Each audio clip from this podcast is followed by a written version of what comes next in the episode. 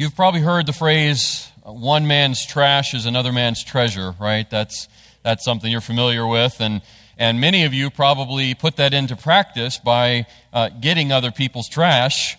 As, as many opportunities as you have to do that, you look for that, you know, so you can get some treasures from other people's trash. Uh, we know all about that, you know, yard sales and, and uh, all those types of things, thrift stores. Uh, we like we like that as a as a society, as a culture. We're all about it. Uh, you know, there's there's entire TV shows that that highlight that whole practice of trying to glean treasure from what uh, other people have considered trash. And sometimes you're able to find some some pretty valuable things, right? If you look hard enough, if you have uh, the willingness to put in that time and that effort and exhaust yourself to do that. Uh, I'm not one of those people. I've, i find that incredibly exhausting and stressful, but hey, go for it if that's your thing. Um, one time, I mean, it might pay off because one time a, uh, there was a person that found an old Nintendo video game uh, in the attic of his childhood home as he was trying to do that very thing gather what he would consider junk or trash to try to sell it and see what could come from it. Well, he found this, uh, this unopened video game from the early 80s. It was actually Kid Icarus for the original Nintendo system, and he found it. It was obviously one of those presents that the parents had uh, hidden away and forgotten about. You know what, what that's like, you know. Um, and the attic is a good place for those kinds of things. And so he finds this and he thinks, well, this is pretty neat. And so he has it appraised and was able to sell it for $9,000. So maybe this afternoon, just putting that out there. Uh, a British family learned that an old wooden chess piece that they had in their house for years, just sat collecting dust, uh, was actually worth $1.2 million. So don't discount an old, ugly wooden chess set. Uh, there was a, a, mall in Milwaukee that was set to be demolished in 2001, and a maintenance worker was cleaning things out before that happened and he found a pair of Air Jordan sneakers from the 80s, and they turned out to have actually been worn and signed by His Airness himself, Michael Jordan himself. And they had at one time been on display at a sports store in the mall there. This sports store had a, a practice of, of highlighting shoes that had actually been worn by famous athletes. And so he remembered seeing those shoes there in the window. And uh, he, he found them, he got them, and they appraised for $20,000. So, yeah, uh, one man's trash may indeed be another man's treasure. Uh, we're, we're really good about discounting things and discrediting things. We're, we're unfortunately really good at just saying, oh, that's, that's just not valuable to me anymore, or finding less value in things than we should. Uh, we have this tendency as people to uh, be hasty, you know, in, in, uh, in discounting things and discrediting things and uh, having a, a low estimation of something's value. And it's with that in mind, the, the seeing something valuable as not valuable and just something to be discarded and rejected because it really isn't going to be that important to me. That's, that's really uh, kind of the, the thought and the structure of the passage we're looking at today as we resume our series, Peculiar People. We'll be in 1 Peter chapter 2, verses 4 through 10, and, and I think as we go in through this, you're going to see how, how apparent that connection is uh, with the, the concept of uh, someone saying, This is just junk and this is just trash, and I'm just going to get rid of it, but in doing so, actually discarding something of incredible value, something that should have been treasured. You're going to see that connection as we go through this, this text. So 1 Peter 2 4 through 10. But before we dig into those uh, verses, let's first just briefly review the previous two verses in this passage in, in chapter 2 that we ended with before we took that little break last week. Verses 2 and 3, uh, Peter writes this Like newborn infants, long crave, desire for the pure spiritual milk, that by it you may grow up into salvation, if indeed you have tasted that the Lord is good. So those are the, the previous verses where Peter says, Look, I, I know, I know that you are in Christ. Him saying, if indeed you have tasted that the Lord is good, he's not, he's not really calling that into question. He's, he's using really a literary device there to say, uh, because this is true. Uh, I, I am right in assuming this. I know this about you. You have tasted that the Lord is good, and so that's what you need to do. You need to continue craving that pure spiritual milk that comes from the word of the Lord that you know to be good. Keep, keep pursuing that. Keep craving that. Keep desiring that. Keep desiring Him because you've already tasted, you've experienced that the Lord is indeed good. With that in mind, verse 4 continues to build on that thought. Verse 4 says, As you come to Him, as you come to the Lord that you know is good, that you have tasted and experienced His goodness, as you come to Him, a living stone, rejected by men, but in the sight of God, chosen and precious, you yourselves, like living stones, are being built up as a spiritual house to be a holy priesthood, to offer spiritual sacrifices acceptable to God through Jesus Christ. Father, I pray that as we look into this text, this passage, that we would, by your Spirit, have our minds opened to realizing, first, how truly precious and of infinite worth your Son is. May we see him truly as precious. May he be precious to us, more precious to us today than, than he was even when we came into this place together. I pray that your Spirit would be our teacher. I pray that he would illuminate this text, illuminate uh, our hearts and our minds. Open our understanding. Help us to understand what Peter is trying to convey and to express. And may we also heed the warning that is uh, included in this passage. So please speak to us, lead us, and direct our thoughts. Help us to make the appropriate application of what we read together. It's in Jesus' name I pray. Amen. So, going back to this passage, let's just uh, go through this and unpack uh, the riches that are in here that, that the Apostle Peter writes.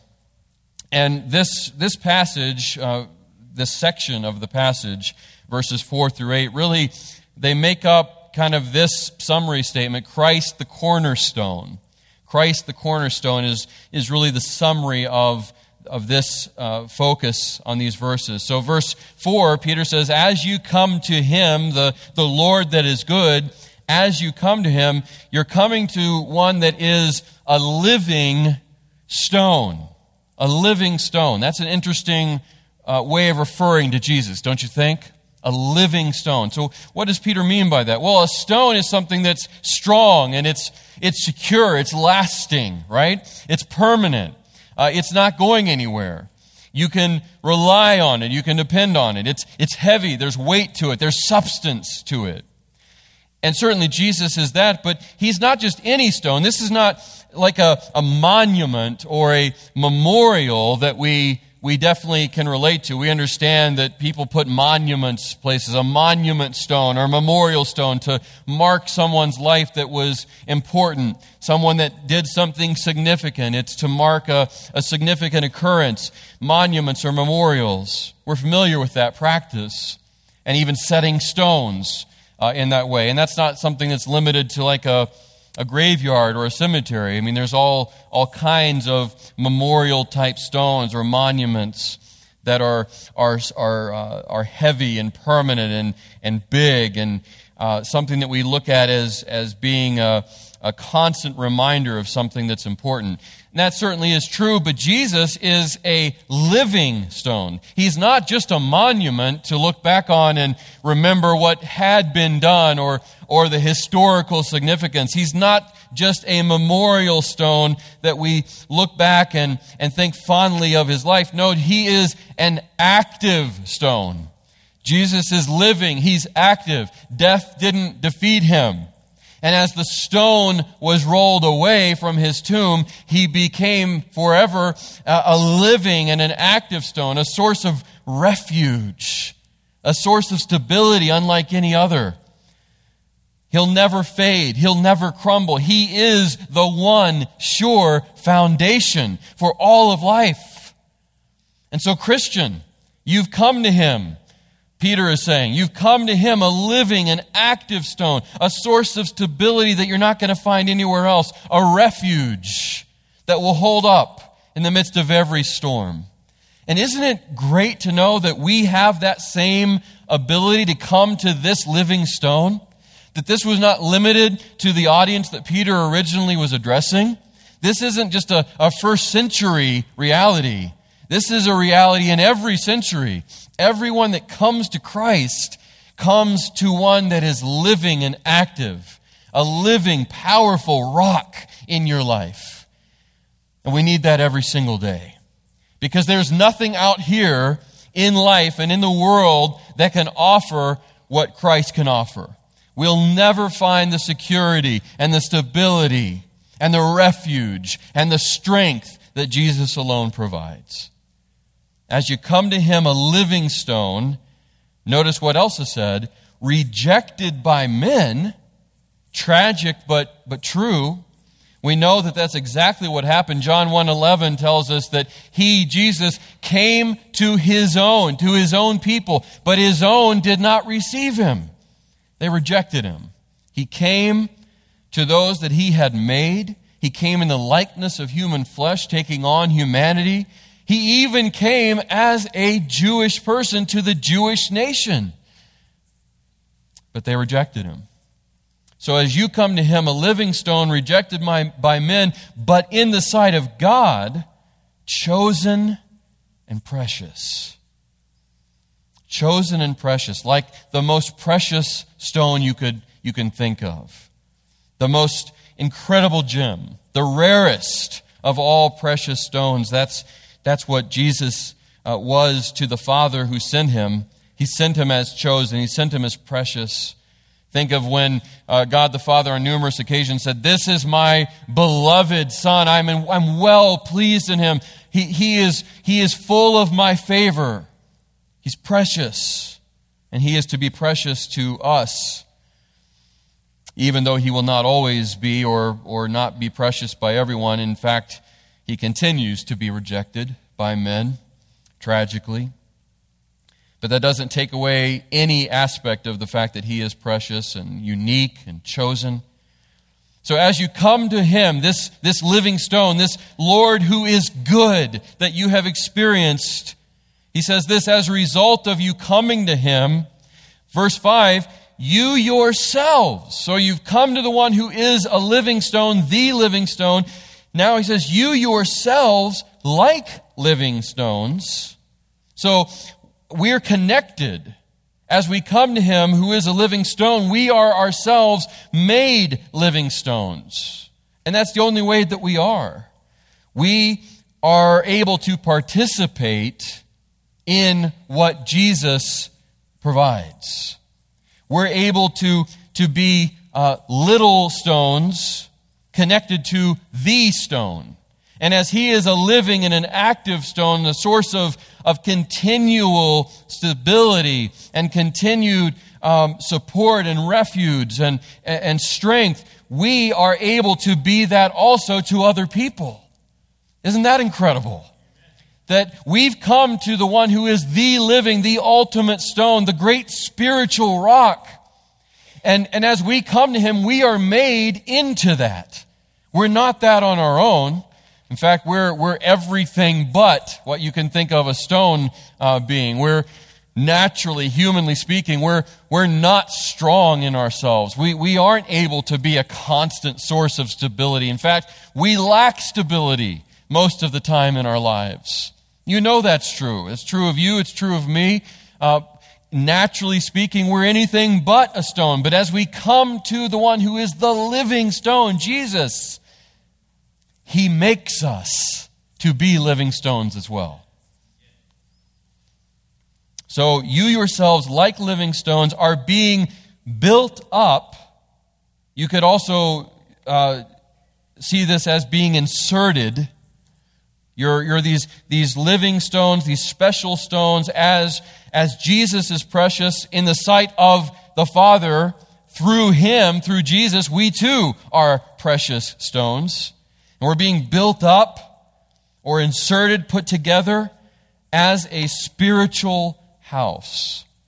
What is a spiritual house? What's another word for that? Temple, right? Temple. We know that Paul tells us that we are the temple of the living God. When, when you come in here, you're all gathered here today on Sunday morning, you didn't come into a temple. You, the temple, came into this building.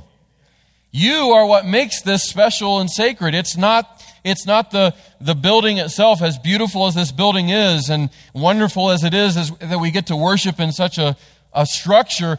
This is not what is sacred.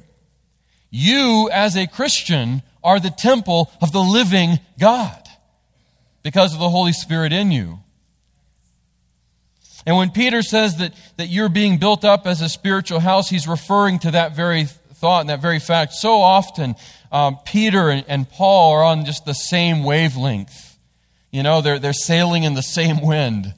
They're together, uh, as you would hope would be the case. And, and side note, that's another way you can trust the Word of God, Christian. The Word of God supports itself. The Word of God speaks of itself, and, and it, it provides coordination and connection. That's one thing that sets it apart. And that's what we see here. Uh, it's the very same concept that Paul expresses. Peter is saying that. That's what happens. You've come to the living stone, rejected by men, but in the sight of God, chosen and precious. You've seen, you've experienced how precious He is. Now you yourselves are, are like living stones by, because of your connection to Him, and you're being built up. You're being inserted and put together as this great, glorious spiritual house, a temple. And that is exactly what happened with the old the old temple, the original temple. Uh, there were choice stones. They, they, it wasn't just random or, or things thrown together. There, were, there was choice stones that had been looked at and surveyed and examined and found to be pure and good. And they took those choice, precious stones and they fitted them together just so in, in this, this perfect way think of like a like lego blocks just snapping together and fitting together as they should. That's how the temple stones were built. It wasn't random. It, it was it was very coordinated. It was very deliberate. And that's the imagery that peter is using here and certainly his jewish audience would have picked up on that right away. But he's saying this isn't something that's limited to the old physical, literal temple, and this isn't something that's limited to the Jewish people.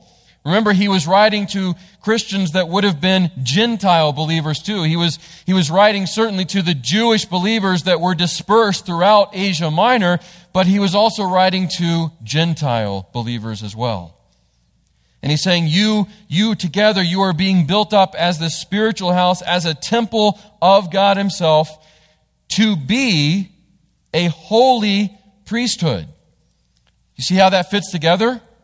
Where, where do priests serve? They serve in a temple. That's what you look for. You look for priests in a temple doing the work of serving. And that's where they that's where they're found and that's what he's saying you are you're you're built up as the spiritual house as a temple but you're also the priest serving in that temple. You're built up as a spiritual house to be a holy priesthood, a set apart priesthood to offer spiritual sacrifices. Not literal physical sacrifices. We don't have to do that anymore because Jesus Christ was the once for all sacrifice. He was the, the ultimate Passover lamb. So we don't physically sacrifice animals anymore. That picture has been fulfilled.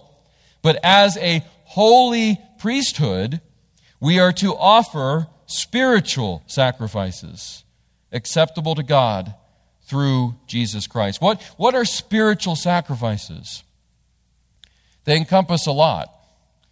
Uh, one is what we've done today worship. Worship is a spiritual sacrifice. Uh, giving, we've done that today. That is a spiritual sacrifice. when we, when we give of resources that we have. Serving is a spiritual sacrifice. Serving God and, and serving others, and as you're serving others, you're serving God. Um, sharing the truth of the gospel is a spiritual sacrifice. Prayer is a spiritual sacrifice. Uh, rejecting sin, choosing righteousness and choosing Jesus over self, that's a spiritual sacrifice. So that is what's to mark the believer. We've come to the living stone. We ourselves are now made living stones. We are being built up as a spiritual house, the temple of God within us. Not because of anything about us, but because of Jesus Christ. He's made us a temple where the Holy Spirit, God Himself dwells, and we are to be a holy priesthood offering spiritual sacrifices. That's who and what you are, Christian. Isn't that astounding? I mean, you know who you are. You know what you are. You know what you're like. I know what I'm like. On my best day, naturally, humanly speaking, I don't fit any of that. Do you? And yet, that is what is true of us. That's your identity if you're in Christ. That's what He's made true of you. That is your reality. I want to also focus on this, uh, this phrase that you see in verse 5 where Peter says, You're being built up as a spiritual house, which is the result of being the living stones. I've already elaborated on that, you know, that the stones fit together, they piece together to form the structure of the temple. There's that imagery. That's what we are spiritually. But I want to focus on that a little bit more. The living stones that we are being built up as this spiritual house, as the temple, as the church. In Matthew chapter 16, uh, Jesus had been with his disciples and, and he stopped them and he said, So, you know, we we've been doing ministry now for a while. Uh, this was pretty close to him uh, going to Jerusalem. His, his earthly ministry was drawing to a close. The cross wasn't that far off. And he said, Who do people say I am? You know, you're, you're out among the people. You hear what they're saying about me. Who do people say I am? And they, they gave different answers. And then Peter, in a uh, what is a rare moment of saying the right thing quickly, he said in Matthew 16, uh, verse 16, Simon Peter replied, You are the Christ. You're the Messiah. You're the one that we've been waiting for for centuries. You're the one prophesied. You're the one we all were looking to. You are the Christ, the Son of the living God, which also showed his divinity. You're not just any Messiah, you're the divine Messiah that was prophesied. You're the Son of the living God. And Jesus answered him, Blessed are you, Simon Barjona, for flesh and blood has not revealed this to you, but my Father who is in heaven. And I tell you, you are Peter and on this rock, not on you, Peter, the rock, on the rock of your statement about me, on the rock of the truth about me that you are seeing, that you just expressed, the fact that I am the Messiah, the Son of the living God, on that rock, I will build my church. Ecclesia. That is a called out assembly, a peculiar people, a holy thing a set apart assembly. I will build my church on that truth. That's the stone on which I will build my ecclesia, and the gates of hell shall not prevail against it. So take that from Matthew 16 and apply it, see, connect it to, to what is uh, being said here in 1 Peter 2 5. You see that connection? You are like living stones being built up as a spiritual house which is exactly what Jesus said he would do. So, of course, Peter was thinking back to that, to that statement, to that conversation. And he's saying, yeah, that's exactly what's happened. Jesus did what he said he would do. He built his church. He is building it. He's, he's active as the living stone. He's actively building his spiritual house, and he's using you to do it, just like he said he would do. And the same is true for you today. Church, let's be very careful that we don't build the church, this church, on anything other than the rock that is Jesus Christ. He is what we need to build on, and He alone. Then Peter elaborates on this, and, and he uses Scripture to support what he's saying and to highlight the fact that Jesus is this unique, rare, precious, powerful stone, unlike anyone else. 1 Peter 2 6, he says, For it stands in Scripture. In other words, this isn't just my opinion. This isn't just my perspective. For it stands in Scripture Behold, I am laying in Zion a stone, a cornerstone, chosen and precious. And whoever believes in him will not be put to shame. That's a direct quote from Isaiah 28 16. Then verse 7 So the honor is for you who believe. In other words, you who agree with that, you who see Jesus as what he is. This cornerstone on which everything else is built. The cornerstone is the foundation of the building. And he's saying, so if you agree with that, you believe that, you see him as he is, the cornerstone, chosen and precious, you've believed in him, this promise is for you, he's saying. So the honor is for you who believe and, and who accept that and receive that. But for those who do not believe, there's, here's another quote from the Old Testament The stone that the builders rejected has become the cornerstone, Psalm 118 22, and a stone of stumbling and a rock of offense. That's from Isaiah 8:14. Then still in verse 8, he builds on that, on the, the stumbling, those who stumble uh, because of their rejecting the cornerstone that Christ is. Verse 8, they stumble because they disobey the word, which is the call to receive the revelation of the gospel that God provided in Jesus, the, the re- refusal uh, to receive the truth of the gospel and refusal to repent. They stumble because they disobey the word as they were destined to do. In biblical times, a cornerstone was used as the foundation on which uh, a, a building was constructed. And once in place, the rest of the building would conform and align with the cornerstone. So if the cornerstone were removed, the entire structure would collapse, wouldn't hold up. And that's exactly what Jesus provides. That's what He is. He is the cornerstone that, that everything else rests, rests on and depends on. Uh, he is foundational. And Peter is describing here those who had encountered and examined and evaluated the living stone that God had provided, Jesus.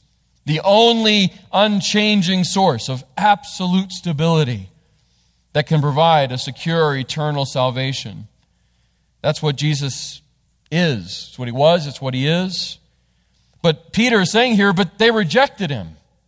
They had this opportunity. They encountered him, the living stone. They examined him. They evaluated him, but they rejected him. They weighed him and found him wanting and worthless. Why? Why did they do that? Because he did not match their preconceived idea of what the Messiah should be like. He didn't match what they wanted him to be like. Remember, they were expecting this conquering warrior king to ride in and throw out Rome. They expected Jesus to be this, this triumphant warrior, setting everything right. They wanted him to establish a, a political empire. They wanted him to deliver them from Rome and put Israel back on the map and restore them to prominence. He didn't match that. He didn't fit that mold. And so they rejected him. That's what happened.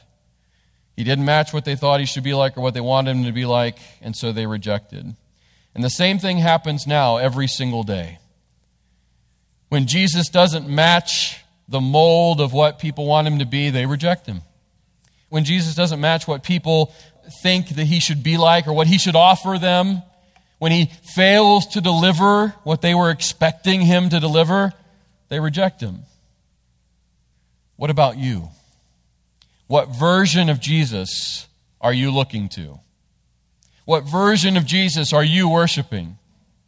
Have you built up this picture of Jesus in your mind and in your life that has, is not in any way the Jesus of the Word? Or are you looking at and bowing your, your whole life before the real Jesus? Do you know the real Jesus? Are you, are you matching your perspective according to who he really is? Are you aligning your life according to him and to the reality that he is, or is it the other way around?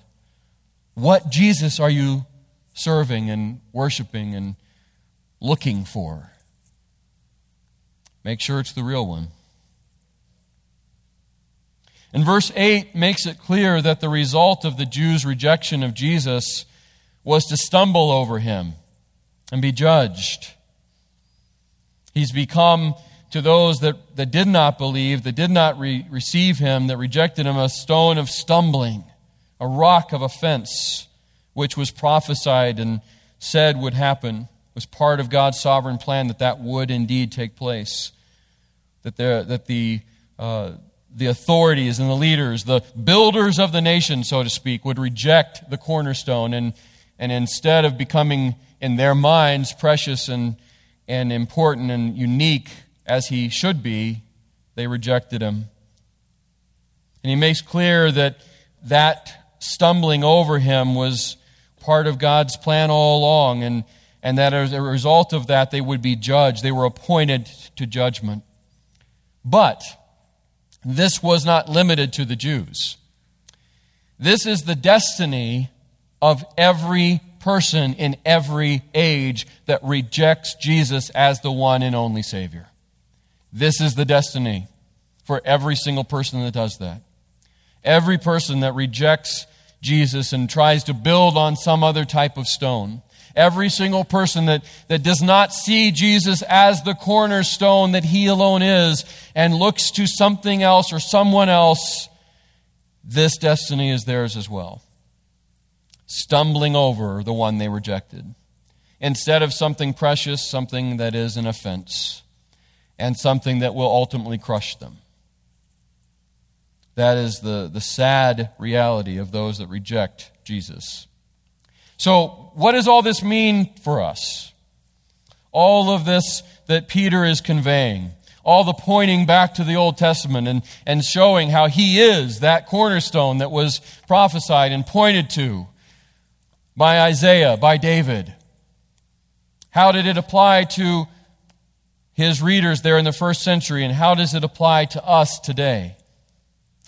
Well, there's two things that I want to point out that this means for us. And they're connected uh, to, to truths, to realities. The first, in light of all of this, is that what we believe about Jesus determines everything about us. What we believe about Jesus determines everything about us.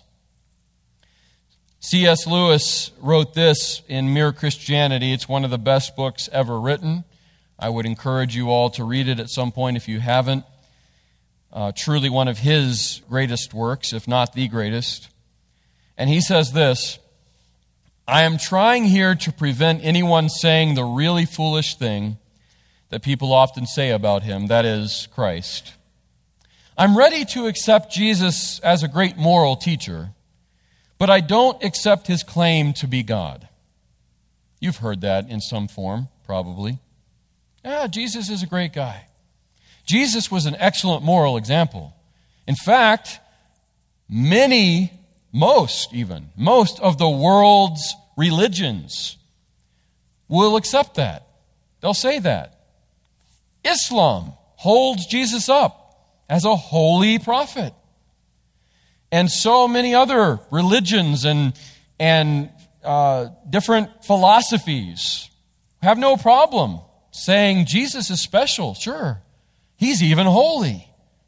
But they stop short of saying he's God. So, I'm ready to accept Jesus as a great moral teacher, but I don't accept his claim to be God. C.S. Lewis writes, That is the one thing we must not say. A man who was merely a man and said the sort of things Jesus said would not be a great moral teacher. He would either be a lunatic on a level with the man who says he is a poached egg, or else he would be the devil of hell. You must make your choice. Either this man, capital M, was and is the Son of God, or else a madman, or something worse. You can shut him up for a fool, you can spit at him and kill him as a demon, or you can fall at his feet and call him Lord and God. But let us not come up with any patronizing nonsense about his being a great human teacher. He has not left that open to us. He did not intend to. We must make our choice. What we believe about Jesus determines everything about us. The other truth that all of this that Peter is conveying and, and showing us the other truth that we should take away and that this means for us is, is this, and it relates to that first one.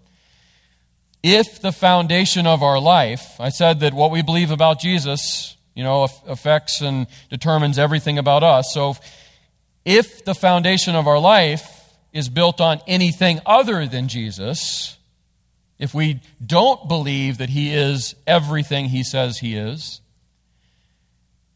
it will always fall apart. If the foundation of our life is built on anything other than Jesus, it will always fall apart. And maybe that's where you are today. Maybe you've been religious throughout your life. Maybe you've been morally good compared to a lot of other people. Maybe you even know Bible verses and sing the same songs. And yet, you just can't figure out why your life still seems to crumble all the time. Why you can't get it together. Why can't my life seem to hold together? Why does it feel like no matter what I do, no matter what I try, I'm just always crumbling and everything's just falling apart? Well, here's why. My, my answer to that question would be you probably are building your foundation, the foundation of your life and everything you are, on something other than Jesus. It's not enough to build your foundation on a religious experience. It's not enough to build your the foundation of your life on coming to church. It's not enough to build your foundation on being good. You have to build the foundation of your life on the rock that is Jesus Christ because everything else will fall apart. And Jesus himself said that. Matthew chapter 7, verses 24 through, through 27, he said this. Matthew 7, 24 through 27. Everyone then who hears these words of mine and does them, and does them, that's key, will be like a wise man who built his house on the rock. And the rain fell, and the floods came, and the winds blew and beat on that house, but it did not fall because it had been founded on the rock. And everyone who hears these words of mine and does not do them will be like a foolish man who built his house on the sand. And the rain fell, and the floods came, and the winds blew and beat against that house, and it fell, and great was the fall of it. Which one are you? Which foundation have you built on? With all that in mind, turning back to 1 Peter 2, verses 9 through 10, we're going to see a striking contrast, and with this will be done. A striking contrast. So we, we saw that Jesus is the cornerstone, Christ the cornerstone. Now we're going to see this striking contrast between what he just had, had said about those that rejected the cornerstone. You know, he said those that, that rejected Jesus as the cornerstone, now he became a, a stumbling block for them. They're, he's not the cornerstone they're building their life on, and so now they're going to stumble over him and they're going to be judged because of their rejection. Their judgment was appointed. All who reject Christ are appointed to judgment. But here's this wonderful, beautiful, amazing contrast. Verse 9. But you are a chosen race, a royal priesthood. That's something that was introduced in Exodus 19. That was God's plan for Israel. He said, I want to make you a, a kingdom of priests, a royal house of priests to serve me and bring other people to me and represent me to the whole world. That's what I want for you, Israel. But they dropped the ball big time. Again and again and again and again. They failed. And as a nation, Israel rejected their king, Jesus, as he came to them. And yet he's saying, that's what you are what was introduced in Exodus 19, what was God's plan for Israel, now it's come to fruition, it's come to fulfillment. You're part of that. You are a chosen race, a royal priesthood, a holy nation. And here's this phrase that the whole series is built on. A people for his own possession, which in the KJV is a peculiar people. A people for his own possession. That's what is true of you, Peter is saying. Remember who he's writing to. He's writing to the Jews that are dispersed from Israel all throughout Asia Minor, but he's also writing to the Gentiles. What Peter is saying here is, hey, you Jewish Christians, though the nation of Israel failed and didn't live up to this and rejected Christ, rejected their royal priesthood, in Christ, that's restored to you. And hey, you Gentiles, who were not part of that plan originally. You were excluded. You were not part of, of being God's chosen people. You weren't part of that royal priesthood under the old covenant. Guess what? Now through Christ, you too are a chosen race. You too are a royal priesthood, a holy nation. You too are a people for his own possession. Hallelujah. That's you and me we were included in to what had previously only been true of Israel. And because they rejected the gospel and they rejected the Messiah, that rejection, Paul talks about this in Romans, was used by God to bring us in. We were grafted in to the tree. So, this is what's true of you and me if we're in Christ a chosen race, a royal priesthood, a holy nation, a people for his own possession. And what's the purpose of all that? What is the, the implication? What's the, the point of us being those things? It's in the next phrase. That, see that, that's, that's the descriptive there. That's the, what, what totally follows after all those things that are true. That you may proclaim the excellencies of Him who called you out of darkness into His marvelous light. Once you were not a people, but now you are God's people. Once you had not received mercy, but now you have received mercy. Wow! Wow! We know we're not worthy of all that. We know we're not worthy, and yet that's true of us because of Christ. What does that mean for us? Last thing. Because of what has been made true of us, here's the takeaway Jesus didn't just save us from hell, He saved us so we could point others to Him, so we could proclaim. It's what is said there in verse 9 that we may proclaim, shout the excellencies of Him who did all this, who called us out of darkness and into His light that we didn't deserve. We're to be, we're to be this megaphone shouting of the goodness and grace of our God. We're supposed to be this big spotlight, not shining on ourselves, but shining on Him. Jesus didn't just save us from hell, He saved us so we would point others to Him. Are you doing that? Are you doing that? It's what we're called to. Praise God for what He has made us. Let's pray. Father, thank you for your word. Thank you for the power of it, the relevance of it, the truth of it. Thank you for showing us how Jesus is our cornerstone. May He be that for in our lives in every aspect. May we build our, our, our lives, the foundation of our lives, on nothing else, on no one else. And may we proclaim, as Peter said, is the natural response or the result of what has been true of us. May we proclaim the excellencies of you who called us out of darkness into your marvelous light. Thank you for what you've done.